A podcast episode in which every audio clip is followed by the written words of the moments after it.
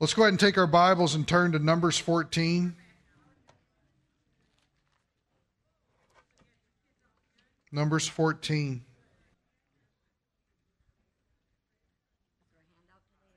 No, there's not a handout. The last handout I gave you uh, just had a general what in the world happens to make an 11 day journey into a 40 year situation. That's the last handout that I gave you. Um, and, the, and if you and if you got a copy of that, the majority of it was was blank. And the reason is is because it's more note taking than it is just meticulous notes. Uh, now I will say this, and, and, we can say this in confidence. Uh, there is a secret uh, page on the website that you can't get to through any icon. You have to type in the website address. Uh, it is for people that are involved in the Deuteronomy study only. Uh, Mitch can give you the address to it, but it's got all of the Deuteronomy studies recorded. And so if you want if you want to listen online, you can go back ask him. He'll let you know what the secret page is. Uh, we're not looking necessarily to throw everything that we have out there on the internet.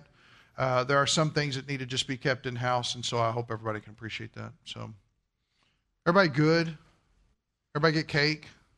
So we got some sugar to last us for the next 45 minutes. It's good. Awesome. I'll tell you what, let's pray together. We'll jump in.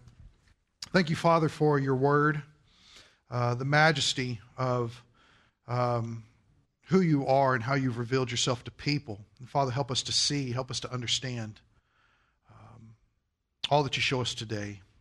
It's in Jesus' name, amen.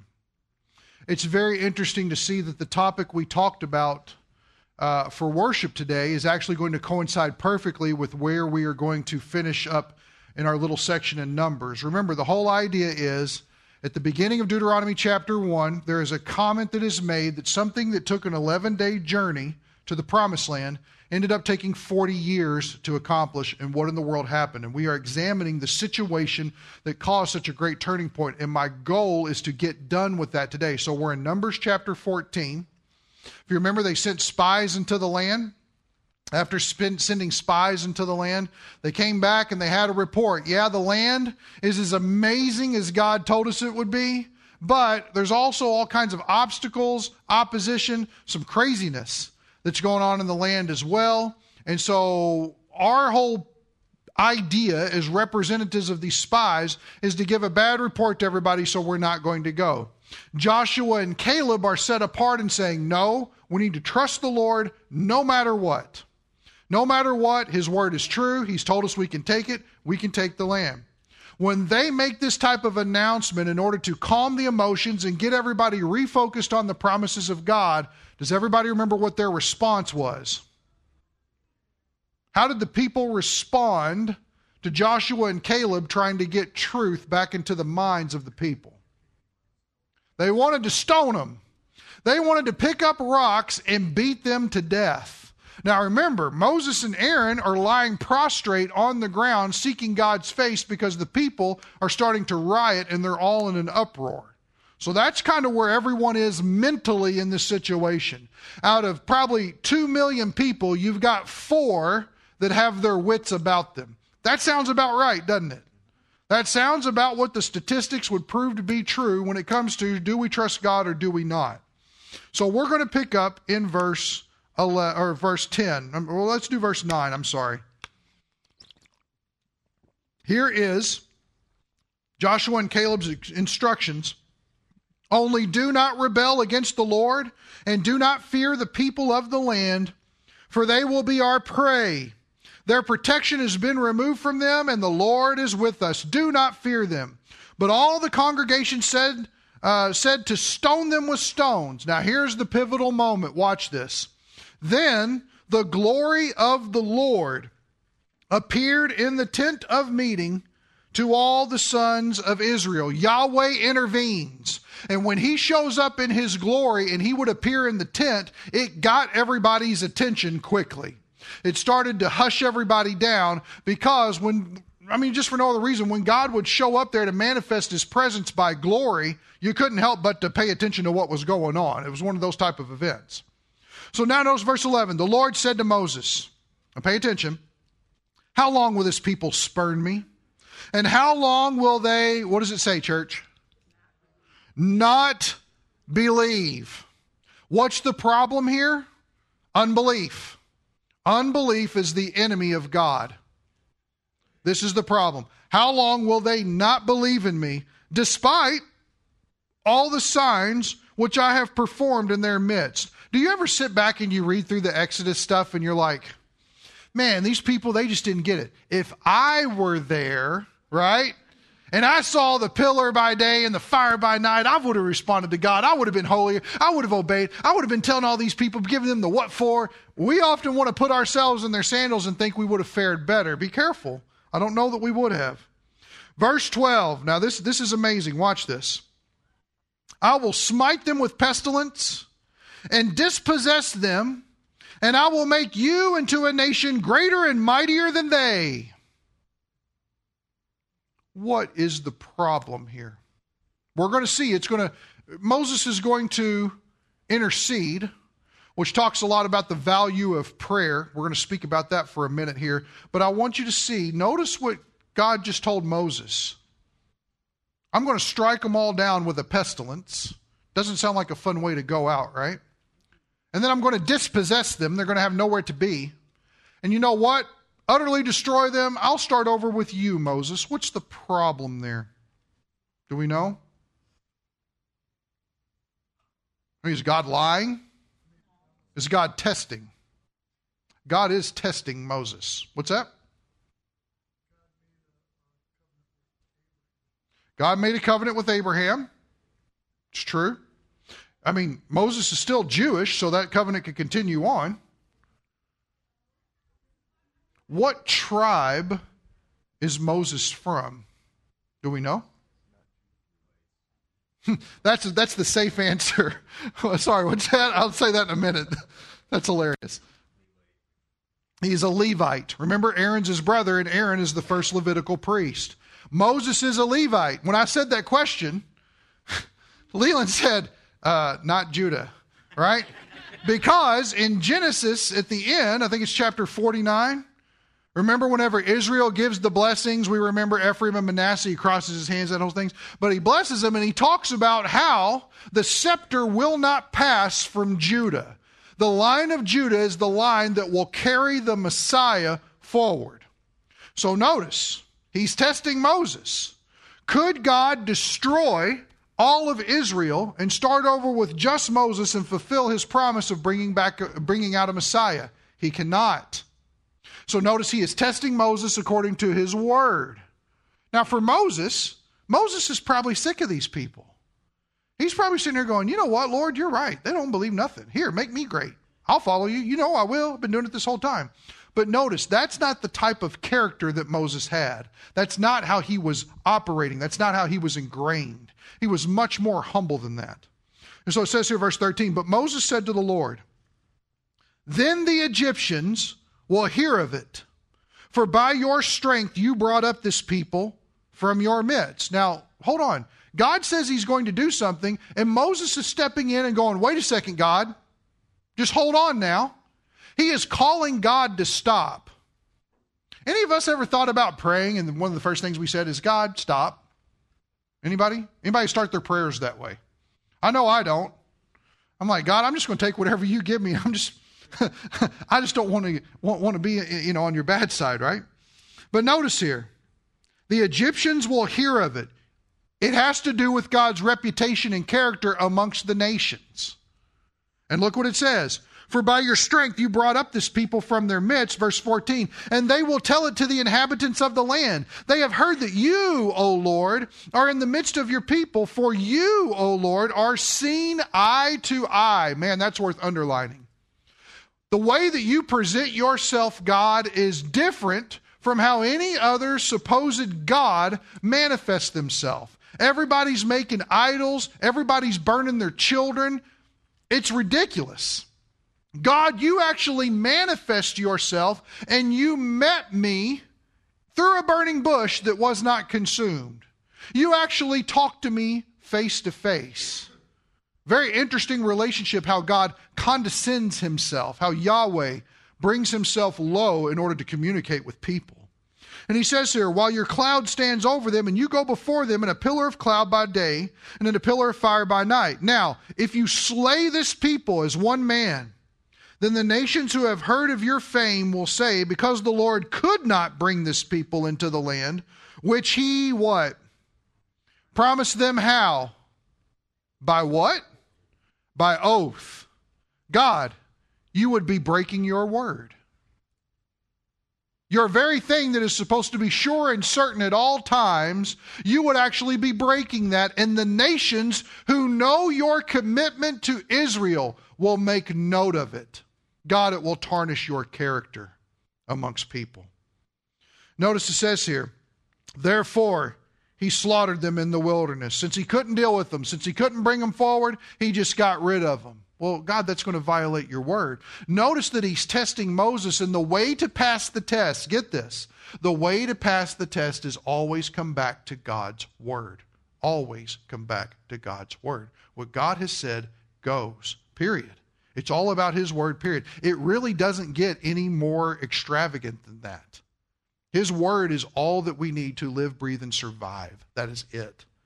So he says here, verse 17, But now I pray let the power of the Lord be great, just as you have declared. Now, real quick, if you want more, another instance where Moses intercedes for the people, if you want to write down Exodus 32, that's a good place to go. Moses intercedes for the people a second time, or actually a first time before this, in doing so.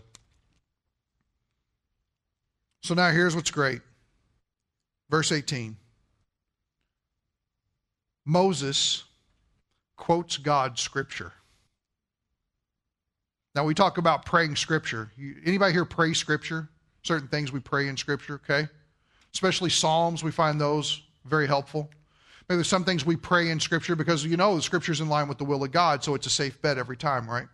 I love the fact that Moses, a man, is going to let God know what his word says. Okay? It's interesting. And if you want to know where this is quoted from, it's it's it's Exodus 20 verses 5 and 6. We actually read it last week, but verse 18. The Lord is slow to anger. Stop for a second. Do you believe that? Do you believe that the Lord is slow to anger? Do we sometimes run the risk of operating almost like, uh, I don't know, he's your dad out in the backyard cutting a switch just waiting for you to mess up kind of thing? He's going to get the back of your legs with it. Anybody ever have that happen? No? I'm the only person in this room that's been switched. That's true. Man, they switch you in Kentucky. It's not good. Roxanne, you've been switched? From Tennessee. Y'all need to learn about switching, right? So, but seriously, those those people in Madison would be a lot more in line if we could just switch them, right? Is that the problem? So, but I mean, seriously, God is slow to anger. He doesn't get angry easily. It's not a newsflash to him that he's dealing with sinners. Okay? In fact, remember this. This is an important part to get because we're going to see this later as we go through Deuteronomy. In the law, he gives provision for sacrifice to atone for the sins committed when you break the law. That's in the law. Why would it be in the law if he expected perfection out of his people? God doesn't expect perfection, he wants faithfulness. That's what he set us up for. But he's not expecting perfection. He is not a tyrant father that is so hard to appease eh, or, or, or, something like that that he's looking for an excuse to black our eyes. That's not who he is. It's how he's painted by a lot of people. And maybe depending on our father's situation growing up, that might be how we think about him. But take him for what it says in the word. He is slow to anger and abundant in loving kindness. This loving kindness word, it's the word hesed in Hebrew. It means his loyal love. He loyally loves us. It will be the idea of agape in the New Testament. Loving kindness is the idea of his loyal love, and he uses it twice in this little passage here. He says, in uh, abundant and loving kindness, forgiving iniquity and transgression. But, now watch this. Is he gracious? Is he loving? Absolutely, he is. But you can never pump up one of God's attributes and leave the others in the dust. He doesn't work like that, okay? Look what it says.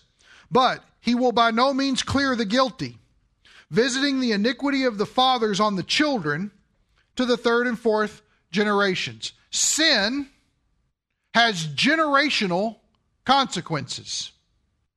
And sometimes it takes a real drastic encounter with the Lord in order to break generational sin.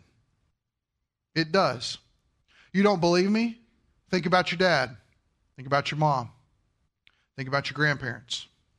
Think about their parents. And ask yourselves what are the skeletons in the closet that have found their way trickling down the family line that almost seems to be ingrained in your very DNA? It is only an understanding of God's word of what those sins are and coming to conclusion that, man, there needs to be some sort of repentance in this situation. My family line needs to change their mind about how they thought about this.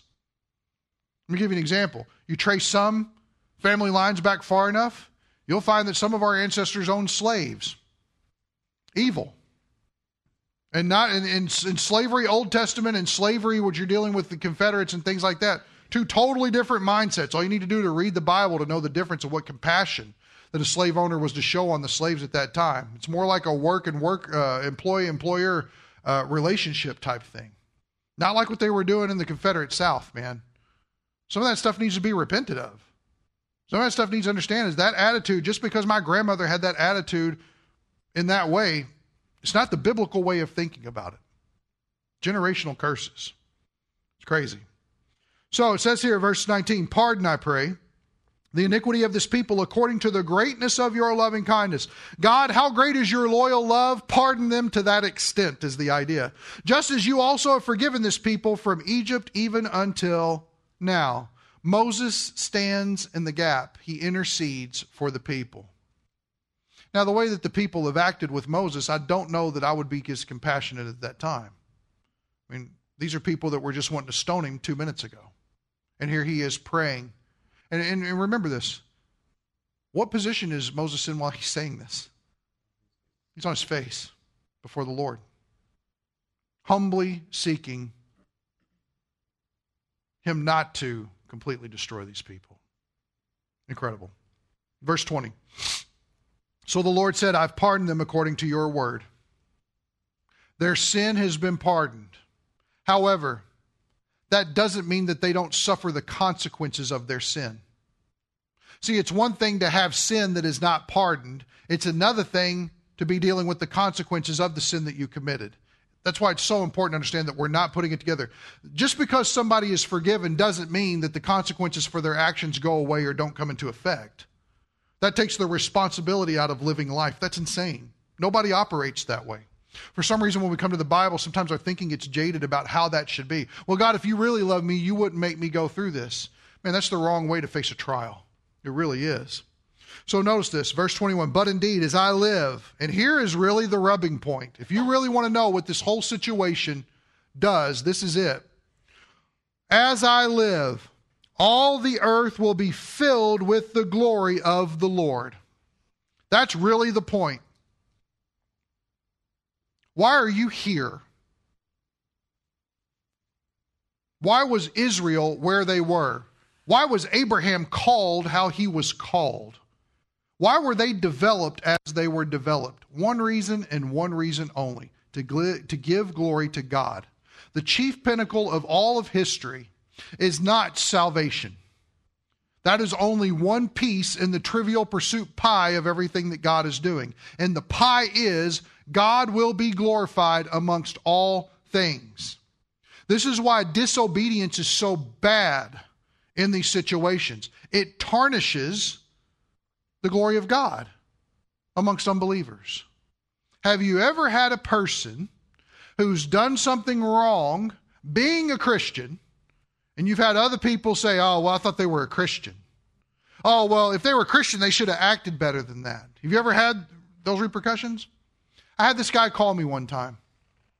He said, Jeremy, I hate my job. I said, Okay I said, You need your job to live, survive. They're giving you a paycheck. I just don't know if I can deal with them anymore.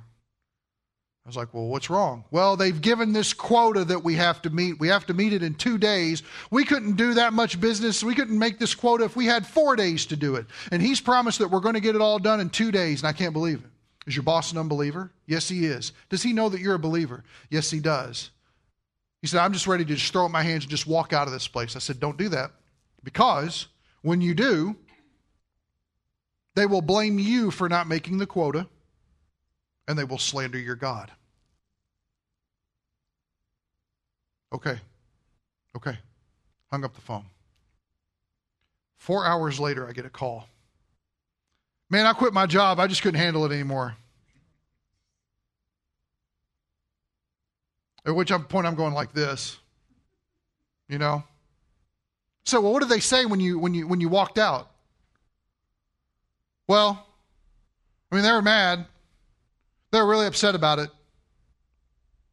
And the owner's wife said, I thought he was what? A Christian. God being slandered because of our willing unfaithfulness. It's no different here. The whole reason why we exist is to give God glory. In fact, what we're going to see in Deuteronomy 4 is that Israel was to serve as the mouthpiece to the nations. How is the world supposed to know about God? Because when they look at how Israel operates, when they settle into the land, they are going to be astounded that no one else in the world operates like they do. What? They only marry one woman and have kids through that and have a healthy family that way? What? That's crazy. What? They worship their God and their God interacts with them? What? Whenever they sin, they just simply bring a sacrifice of atonement for that sin. He accepts them and blesses them and, and has fellowship with them. Their God actually comes down and talks with them. And it was to blow people's minds. But because of their rampant disobedience and idolatry, the name of God was besmirched. It's a good word. It's a Sean Hannity word, right? So, notice this, I don't watch him. Notice this moving on. Verse 22 Surely all the men who have seen my glory and my signs, which I performed in Egypt and in the wilderness, yet, even though they saw that, yet have put me to the test these ten times and have not listened to my voice and have rejected my word. Ten times. Any of you got kids that have disobeyed you 10 times in something? Whew. Get rid of you and start over with another one, right? Terrible way to terrible way to parent. Moving on, verse 23. Shall by no means see the land which I swore to their fathers, nor shall any of those who spurned me see it. Their sin still has consequence. I've forgiven their iniquity. We can now operate in harmony once again. But because they disobeyed, they will suffer consequences. Let this be a real good lesson. You can easily forgive your children. Let's parent like God does, okay? And having 19 month old, I know everything about parenting. But let's take it from God who knows everything about parenting, right? Forgive your kids for the wrong they do. But don't let the consequences of their actions go. Because then they will get away with everything and they are just a victim of their circumstances. And oh well, you you let this go last time. How come you can't let it go now? Man, God is the perfect model. He does not allow his love to outweigh his justice, and he does not allow his justice to outweigh his love. The fact that he even operates with us intimately is grace. Get that. So it'd be really good to take this pointer from him. Forgive? Yeah, be all about forgiving. What else do I expect my child to do but wrong things? That's what they do. They mess up just like I do. But notice that. Don't let the consequences go. God needs to teach them a sound lesson. And by teaching them this lesson, this is why the book of Deuteronomy has any weight to it whatsoever. So notice him moving on here.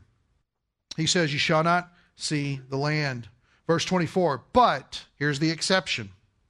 My servant Caleb, and please mark this, because he has a different spirit there's the first thing that's different about him. Watch that. He has a different spirit and he has followed me fully. When the going got tough, he didn't waver. He stuck with my word. He held fast to what I said, no matter what. Didn't matter how bleak the situation. What do you think it means that there's a different spirit in him? Is that like not the Holy Spirit, or did he have the Holy Spirit and everybody else had like the whatever spirit? I mean, what is that? He has a different spirit in him. There's something different about Caleb. He what? He believes. So that was a big deal. What else? He's trusting. That's good. He's loyal, obedient. Do you think he has a track record of these things? Notice he's characterized by something different. The children of Israel are always vacillating, always back and forth, back and forth, back. Good grief. Notice that Caleb remained steadfast. It's what God said, and God said alone, and that's it. I tell you what, if we could just learn that, man, how life would be crazy different. How life would be incredible different. So notice, my servant Caleb, because he's a different spirit, he's followed me fully. I will bring him, or I will bring into the land which he entered, and his descendants shall take possession of it. In other words, because he was faithful in this hard time, don't miss how this is connected to earlier. Because he was faithful, he will receive an inheritance. Does everybody see that? Because he is faithful in what God said, he is guaranteed an inheritance. His family will inherit in the land. Now, get this the Old Testament model is a type of how salvation works, or what we understand theologically in the New Testament. I know I've said it, I'll say it again. It's okay. Being in bondage, the only way to be set free is by applying the blood.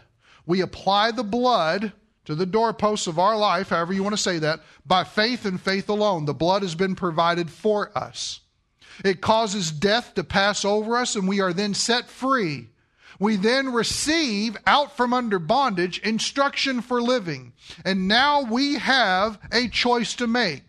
Will we live by the instructions of the Lord and follow His word and enter into a rich land where we will have this inheritance and we will gain ownership there? Or when it comes time in this test to trust His word and to enter in, we will shrink back and run and be swayed by others' opinions and therefore not receive an inheritance.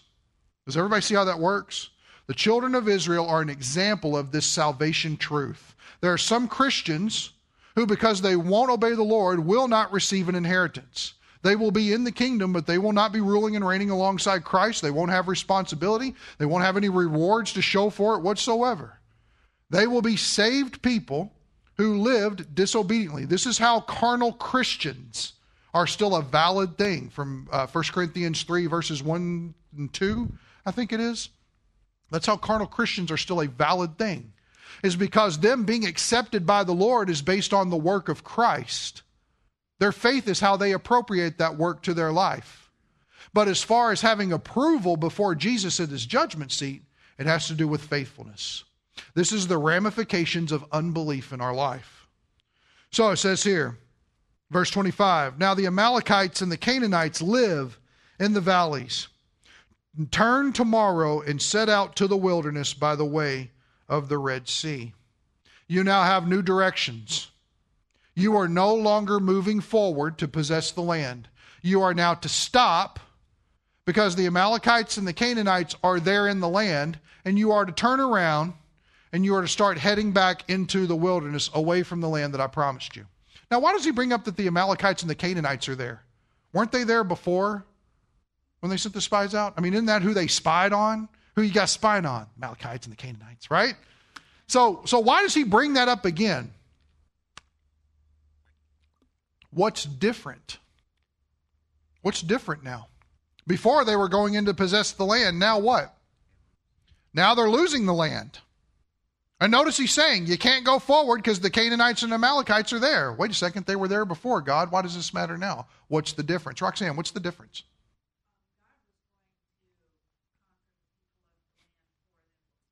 Exactly. Exactly. Who was going to fight their battle? God was. God is the one who says you will be victorious or you won't be victorious. Second Kings is full of that. Let's go consult the prophet of the Lord to find out if we'll win this battle. Can we go up and can we take this place? Excellent stuff. But notice, if God isn't with you, you will conquer nothing. Doesn't Jesus say something like that? Right? I'm the vine, you are the branches. Apart from me, you'll do what?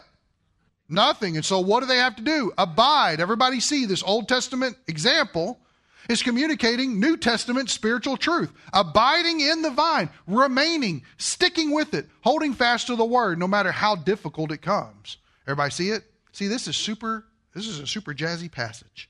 So notice here, the Lord spoke to Moses again, saying, How long shall I bear with this evil congregation who are grumbling against me? I've heard the complaints of the sons of Israel which they are making against me. Say to them, As I live, says the Lord, just as you have spoken in my hearing, so I will surely do to you. Now, watch this. And I'm pretty sure I haven't totally figured it out yet, but I want to introduce two real technical terms. Everybody got a technical mind this morning? Everybody had cake, right? Who had cake and coffee? Okay, so you guys can totally handle this. Here we go. Okay? There's one of two things, if not both things, going on here. One is called a chiasm, and the other one is called an inclusio. Okay? Super $5 Scrabble words. Okay?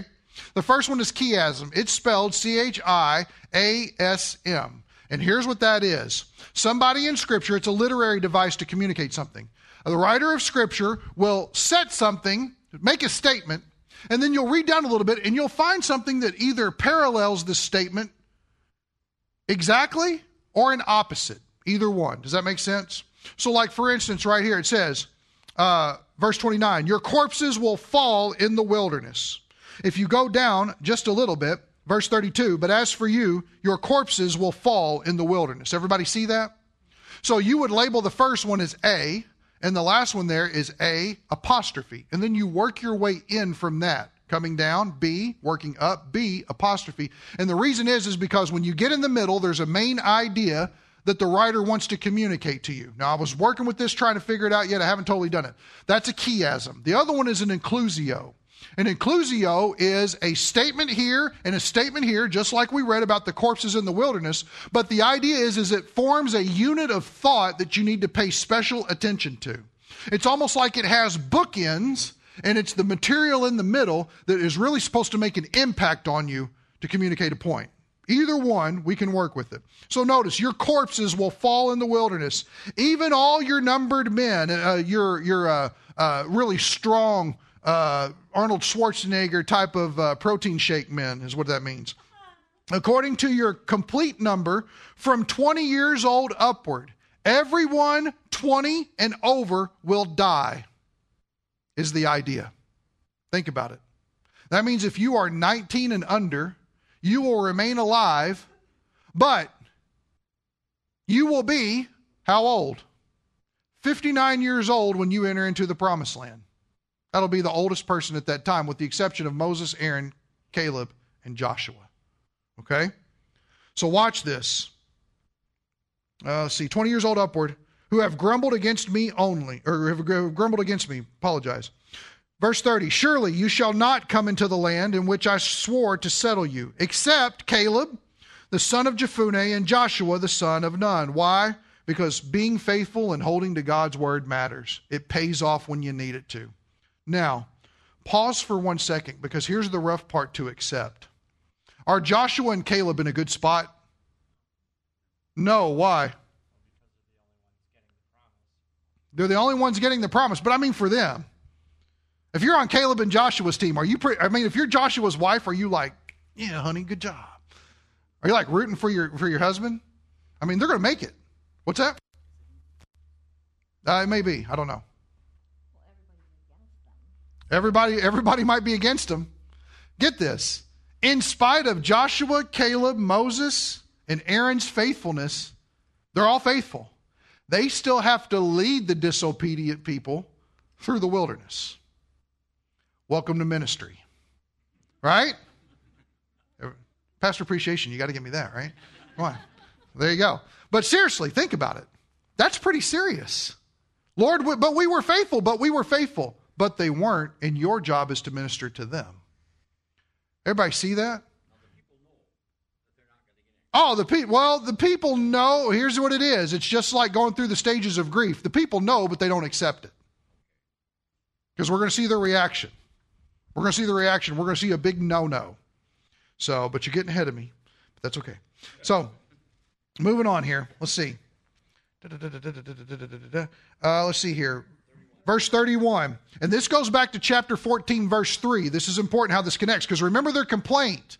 But our wives and children are going to die. That's really what matters here. That's really the problem here. Notice what it says Your children, however, whom you said would become a prey, I will bring them in. Who will bring them in? The Lord. You were worried about your wife and kids. Guess who takes care of your wife and kids anyway? The Lord takes care of your family. You don't take care of your families. Husbands, it's hard for us to take because we're fix it people, we're doers. Guess what?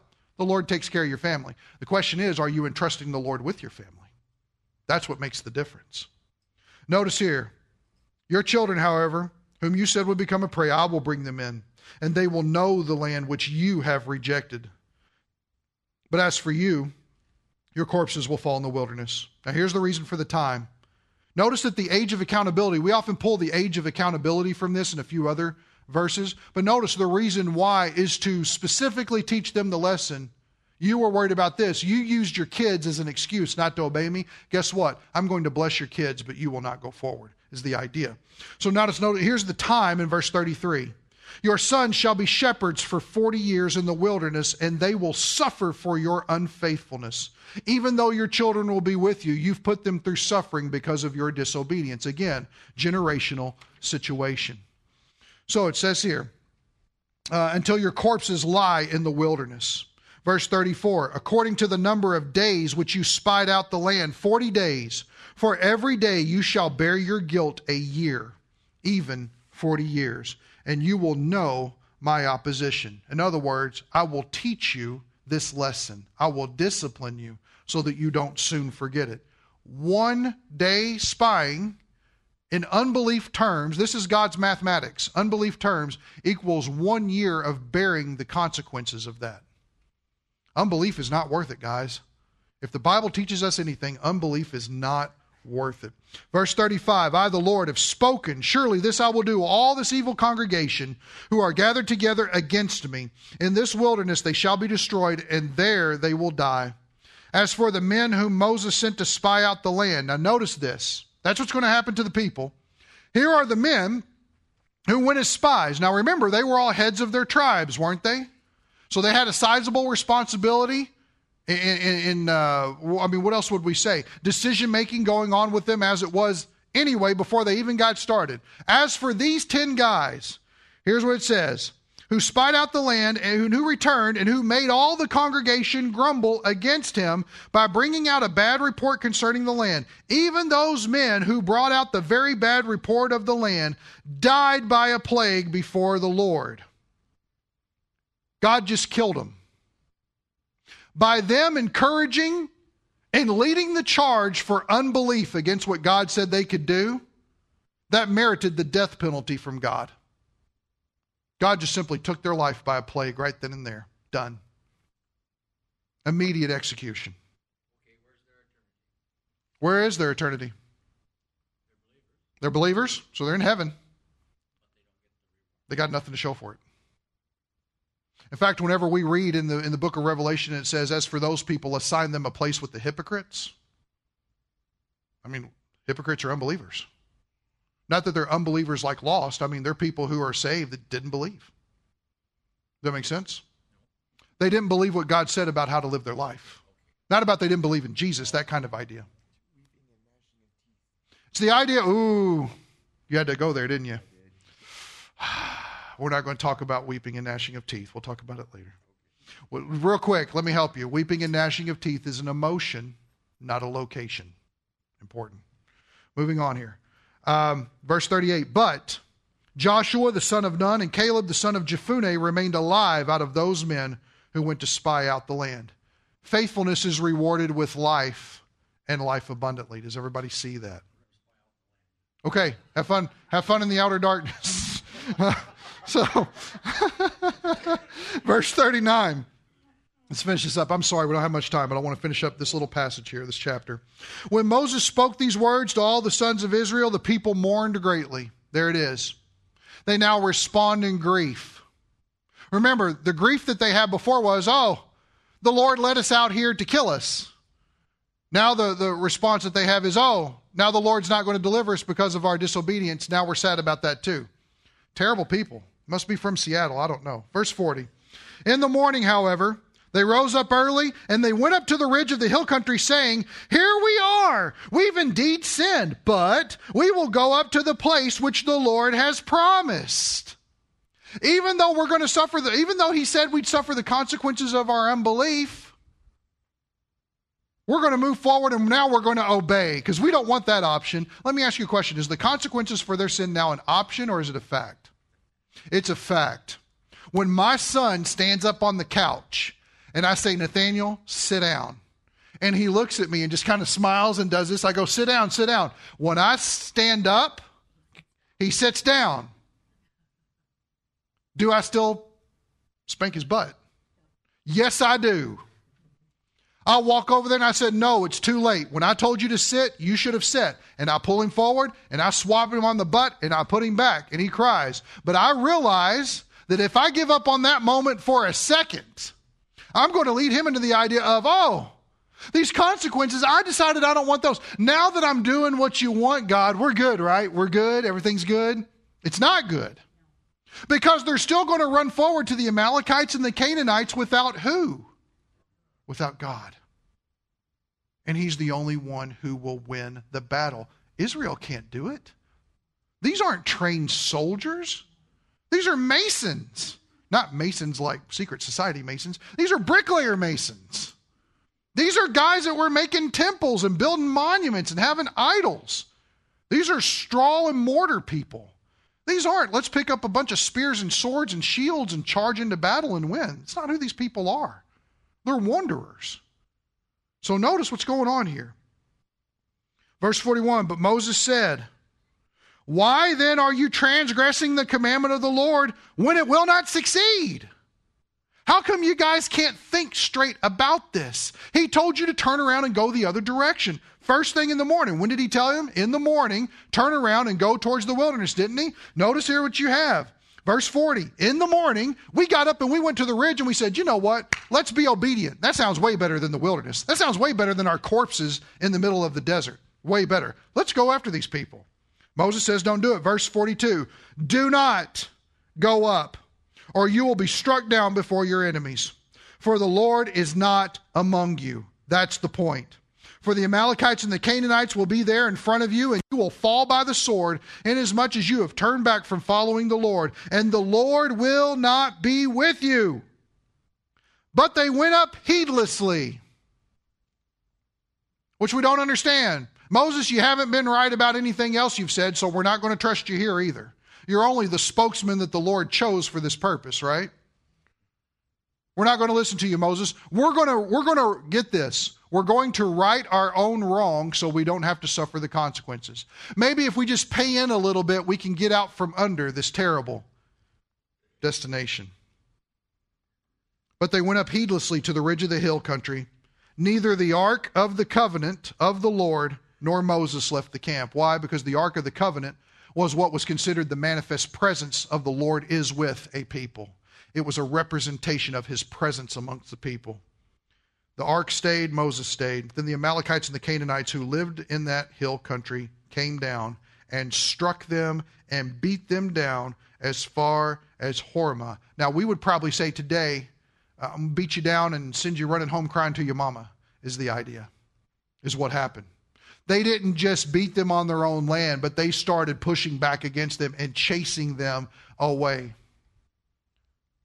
Because they refused to receive the consequences for the sin that they rightly deserved, they instead heaped more disobedience on top of it and ended up losing lives that day.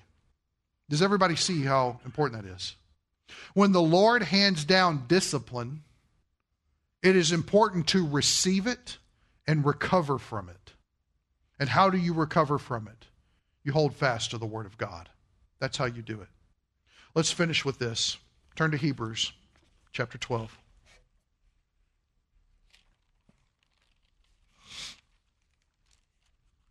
Hopefully, some of you are benefiting from the faith rest drill if you've had to use it. Again, you can get the secret site from Mitch, and he can tell you where those audio sermons are. We talked about the faith rest drill a couple weeks ago. Look at verse 3, chapter 12 of Hebrews, verse 3. I'm sorry, verse 4. No, verse 3. Sorry. For consider him who has endured such hostility by sinners against himself, so that you will not grow weary and lose heart. You have not resisted to the point of shedding blood in your striving against sin. Anybody here not sinned to the point to where you ended up bleeding because of it? No, we haven't, have we? In fact, we'd much rather sin than get cut or bleed or anything harmful happen to us. Sin is the easy trapdoor out too often. Notice here, look at Jesus. Jesus would rather die than sin. Important to think about. It says here, verse 5 And you have forgotten the exhortation which is addressed to you as sons. My son, do not regard lightly the discipline of the Lord, nor faint when you are reproved by him. For those whom the Lord, what? Loves, he disciplines.